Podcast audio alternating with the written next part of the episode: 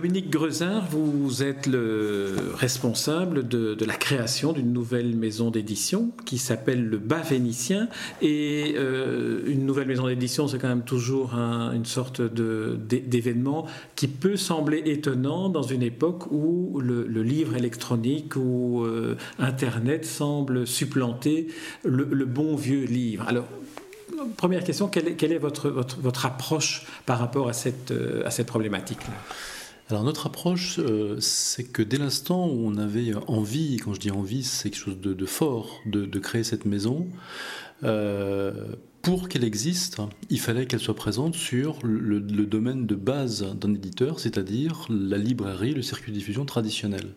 C'est-à-dire, je pense que l'édition numérique a certainement un avenir. malheureusement, pour les libraires, euh, heureusement peut-être pour d'autres gens qui vont s'en trouver très bien. Peut-être qu'il faut que les libraires se reconvertissent aussi, se, réadaptent à une nouvelle situation.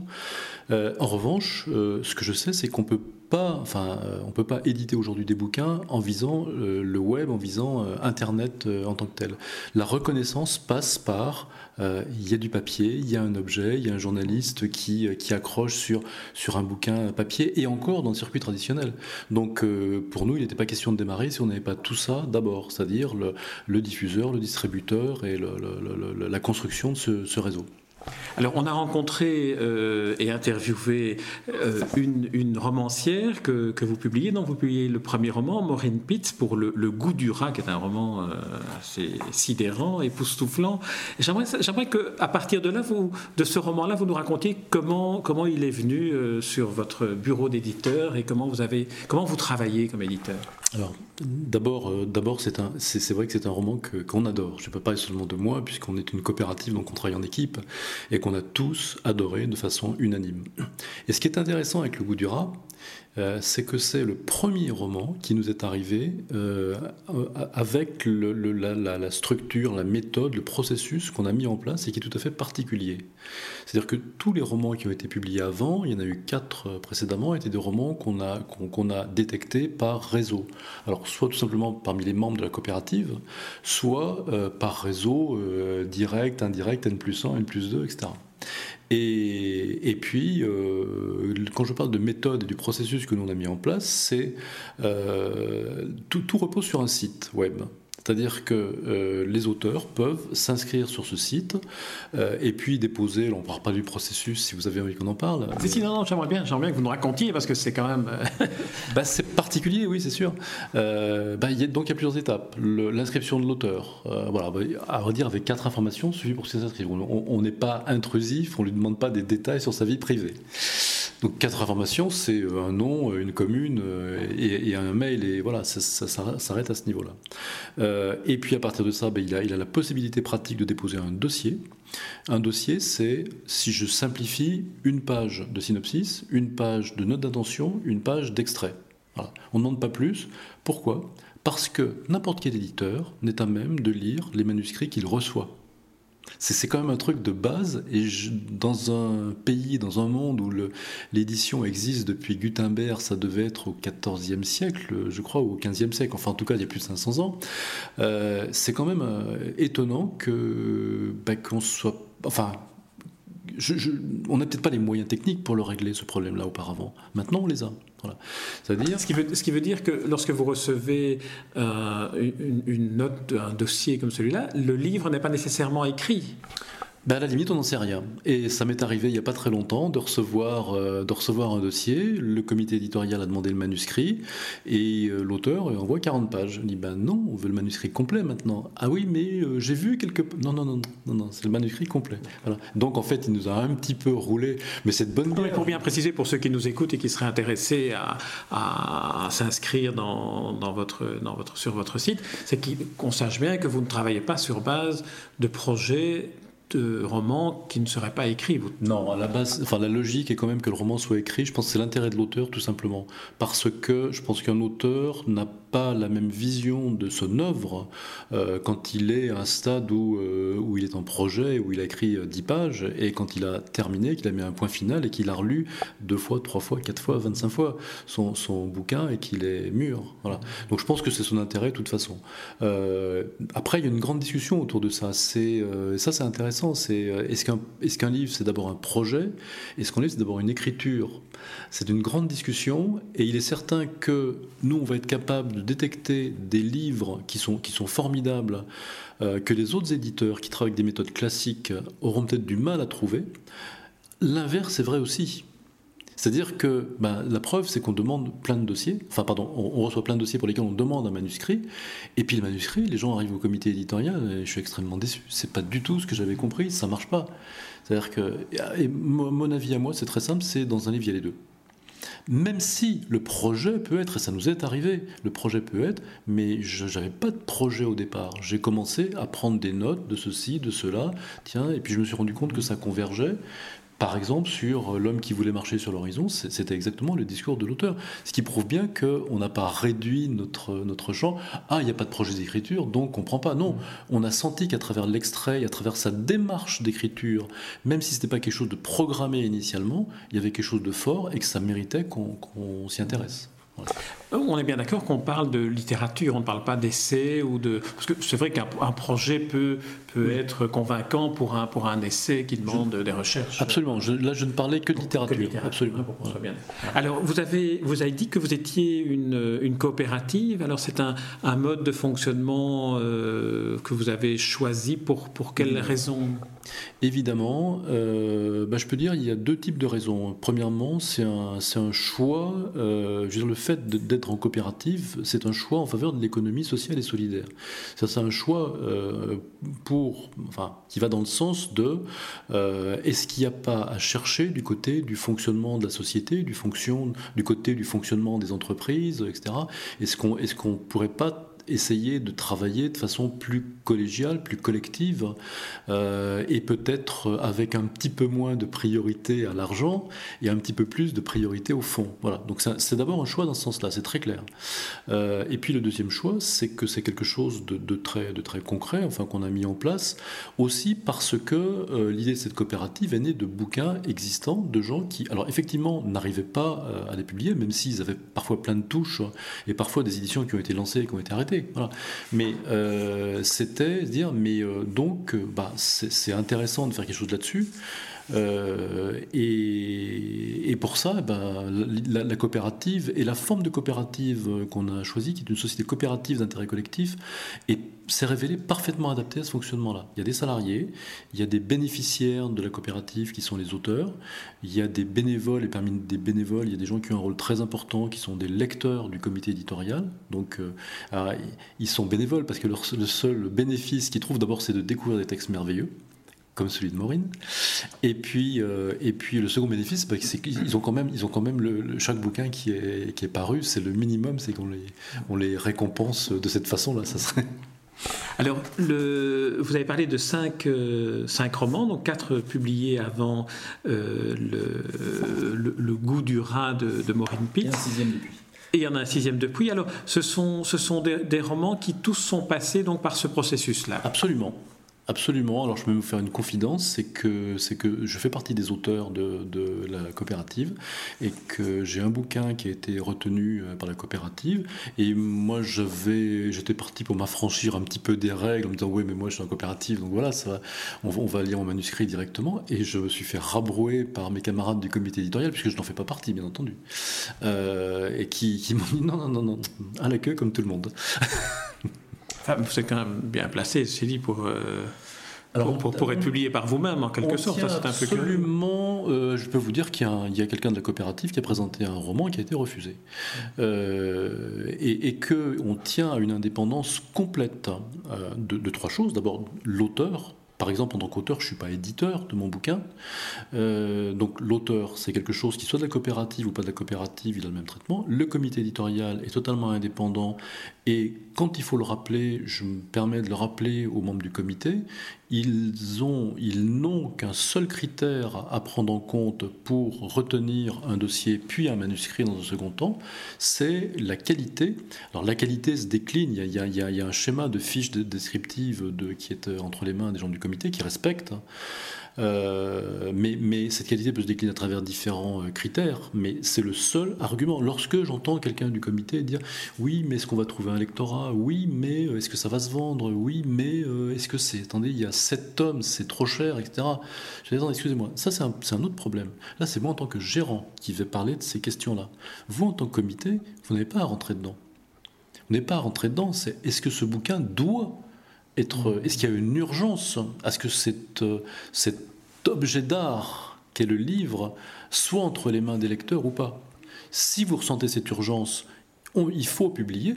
Après, je pourrais dire, sur le plan de économique, sur le plan du calendrier et de, des relations entre les différentes parutions, etc., etc., euh, on peut faire, on peut pas faire. Euh, voilà. Mais c'est une troisième étape. Alors pour le moment, avec euh, ces six romans, euh, vous avez une seule, une seule collection. Est-ce que vous envisagez d'ouvrir à d'autres collections, je sais pas, à des nouvelles ou à, d'autres types de, de, à décliner, à, donner une sorte de ligne éditoriale peut-être euh, spécifique aux bas vénitiens? Absolument. Alors il y, a déjà une ligne éditoriale qu'on peut consulter sur notre site, hein.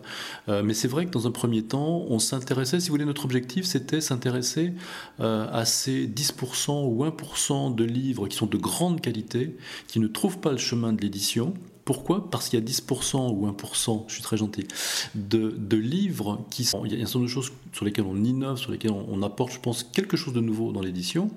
Euh, mais je, me prosterne devant, euh, devant Gallimard euh, ou devant, ou devant l'Olivier ou devant POL ou Actes Sud. Je, trouve qu'ils font des tas de choses merveilleuses et que nous, on est là parce que bah, il manquait peut-être quelque chose qu'on va essayer d'apporter. Je crois que j'ai oublié votre question en route. Oui, la question c'est est-ce qu'il y a une ligne éditoriale? Est-ce que vous allez publier d'autres choses que des romans? Est-ce que, comme il y a différentes collections, euh, vous parlez de Gallimard, il y a différentes collections Donc actuellement, euh, disons que la, collection de, qui, est, qui, est, euh, qui, existe, qui est la seule existante aujourd'hui, est très précise, c'est romanesque, francophone, contemporain.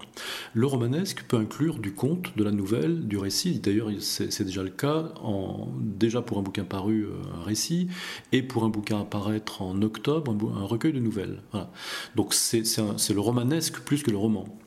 Et puis par ailleurs, pour diverses raisons, bah, effectivement, on va, euh, on projette de se diversifier et je peux dire trois mots, pas plus, parce que c'est parce que c'est pas des choses qui sont totalement bouclées, c'est pas totalement euh, terminé. Enfin, on est en travail là-dessus disons, en perspective de, novembre-décembre, on est en train d'imaginer une collection de beaux livres. Et si je dis beaux livres, il faut que je précise tout de suite, beaux livres pas chers. C'est-à-dire, euh, beaux livres, bon, je peux même dire un chiffre pour, que ça soit clair, c'est, euh, on va essayer de sortir des, de très beaux livres entre 25 et 30 euros. Donc des formats qui sont des, des, formats moyens en tant que, que beaux livres, sur une idée qui prolonge complètement notre ligne d'enregistrement, qui est les, les grandes aventures culturelles c'est-à-dire des, expériences de, euh, de, groupes de gens qui ont, qui ont inventé quelque chose, qui ont changé le monde, qui ont, euh, qui, ont fait à partir parfois de rien euh, des, des, choses merveilleuses qui nous, nous font rêver, donnent du sens à notre vie. Voilà, c'est un peu ça l'idée qu'il y a derrière. Donc ça, c'est une des, une des nouvelles euh, lignes éditoriales. Alors les deux autres, si vous pouvez en parler, enfin, si c'est trop tôt. Alors les deux autres, bah, il y a d'abord un petit aménagement, enfin un aménagement, façon de parler, dans, dans, dans la collection actuelle, qui va peut-être trouver un nom au mois de septembre, mais j'attends d'avoir l'aval de mes camarades pour euh, pouvoir le publier. Euh, d'abord, on va maintenant se permettre de faire appel à des auteurs jusqu'à maintenant, ce sont des premiers romans. Et pour moi, de grands romans, alors on peut dire que celui-là telle qualité, celui-là telle qualité, celui-là telle autre. Je, pense que dans notre ligne il y a une chose qui est très importante, c'est la diversité, à tout point de vue. Qu'elle soit ethnique, on a un roman d'un Syrien, on a un roman euh, sénégalais, on a, voilà, on a un roman euh, bruxellois. Euh, donc la diversité fait partie de... Et la diversité littéraire tout autant. Et c'est, je veux dire, Quand on me dit, mais il y a quoi de commun entre les six bouquins que vous avez publiés jusqu'à maintenant? Mais Ce qu'il y a de commun, c'est qu'ils sont tous hors du commun. C'est que s'ils n'avaient pas trouvé, s'ils avaient eu du mal à trouver le chemin de l'édition traditionnelle, c'est parce que ils rentrent pas dans des boîtes. Si un jour, je, nous le souhaite quelque part, enfin non, je ne le souhaite pas. Je souhaite qu'on soit confronté au problème et qu'on le résolve. Euh, donc, peut-être du mal à dire oui, mais ça, c'est euh, ouais, c'est pas très, c'est pas très bien écrit, c'est pas. Mais qu'est-ce que c'est que bien écrit? Enfin, je veux dire que le récit d'un griot, par exemple, euh, africain, je comprends qu'il choque un éditeur traditionnel, mais il y a une ouverture sur le français d'Afrique, il y a une ouverture sur l'oralité, et il y a quelque chose de, de, ben, de peut-être très intéressant justement.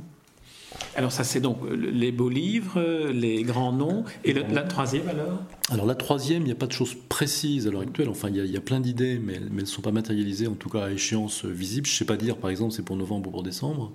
Euh, ben on, a, deux... et puis euh, au-delà de ça, très probablement on va venir à à une collection de documents collection de documents sur des, des, des, des grands problèmes, des grands événements, euh, sur, qui sont euh, alors en prise de façon plus directe avec ce qui se passe dans la société.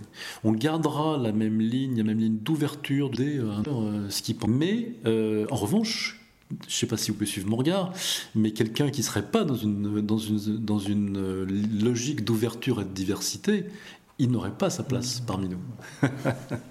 Très bien. Dominique Grezard, euh, on souhaite en tout cas euh, bon vent à votre, à votre nouvelle, à cette nouvelle maison d'édition qui s'appelle Le Bas Vénitien. Pour Le Bas Vénitien, le titre a une histoire, j'imagine. Évidemment, il a une histoire. Euh, je vais essayer d'être court. un très grand cinéaste russe, Lev Kuleshov, qui est l'inventeur du montage cinématographique, en 1917, s'est trouvé, comme tous ses collègues, en panne de pellicule à cause du blocus occidental. Et il a continué à travailler et à faire des films sans pellicule. Qu'est-ce qui se passait? Eh ben, la caméra était là, les acteurs étaient devant, mais le public venait autour de la caméra. Et évidemment, qui euh, symbolisait les changements de plan, il y avait des changements d'angle, d'axe, etc. Et tout simplement, Le Bas Vénitien, c'est le plus célèbre de ces films sans pellicule que personne ne reverra donc jamais. La question suivante, c'est peut-être pourquoi Euh, c'est facile de faire de la radio avec vous parce que vous posez les questions, on les répond. Non, non, la, question suivante, ce sera sur Kuleshov. D'accord. Non, tout simplement, c'est une, une, école d'abnégation, de, détermination. On savait être très dur. Tout le monde nous a dit, vous êtes, soit vous êtes fou, soit vous êtes, vous êtes passionné. À quoi répondait oui, les deux. et, euh, et, ben voilà, j'aurais pu donner un autre nom à la maison d'édition, enfin nous aurions pu, hein, c'était collectif, euh, qui aurait été Bernard Palissy. Qui sont les autres euh, comités éditoriales? Quelles sont les, caractéristiques, les, euh, qualités des personnes que vous avez réunies dans le comité éditorial ou dans la coopérative? Alors il y a 19 euh, coopérateurs, dont 8 font partie du comité éditorial. Il y a également une assistante d'édition voilà, qui est, également salariée. les, les, membres de la coopérative, et encore plus du comité éditorial, sont tous des gens qui sont réunis sur la folie de la littérature et une idée de la littérature, encore une fois, pas forcément, on n'aime pas les mêmes choses, pas forcément. Il y a des débats parfois, euh, donc tous des, des, fous de littérature, et des gens qui avaient un rapport au livre euh, souvent professionnellement. Pas toujours, on a des consultants, par exemple, dans le comité euh, éditorial, mais des gens qui, passent leur temps à lire dès qu'ils sont en dehors de leur métier de consultant. Et, il y a des profs de lettres, il y a un bibliothécaire, il y a eu à l'époque une libraire qui a préféré choisir, qui trouvait que ce n'était pas compatible d'être libraire. Euh, n'est pas le, ce qui vous fait défaut. Euh, Dominique Grezin, je rappelle donc le, nom de cette nouvelle maison d'édition, le Bas Vénitien. Euh, nous avons déjà fait l'interview de Maureen Pitts pour son magnifique roman Le goût du rat. Et euh, les autres titres que vous avez publiés euh, à ce jour sont L'histoire véridique de Mactar, écrit par Dominique Sarr, L'homme qui voulait marcher sur l'horizon, dont vous avez parlé de Françoise Armango, Le mois le plus court de l'histoire calendaire de Nathan Boer et L'enfant voyageur de Calette Roumeau. On sait qu'à la rentrée dans les rayonnages des librairies. Merci.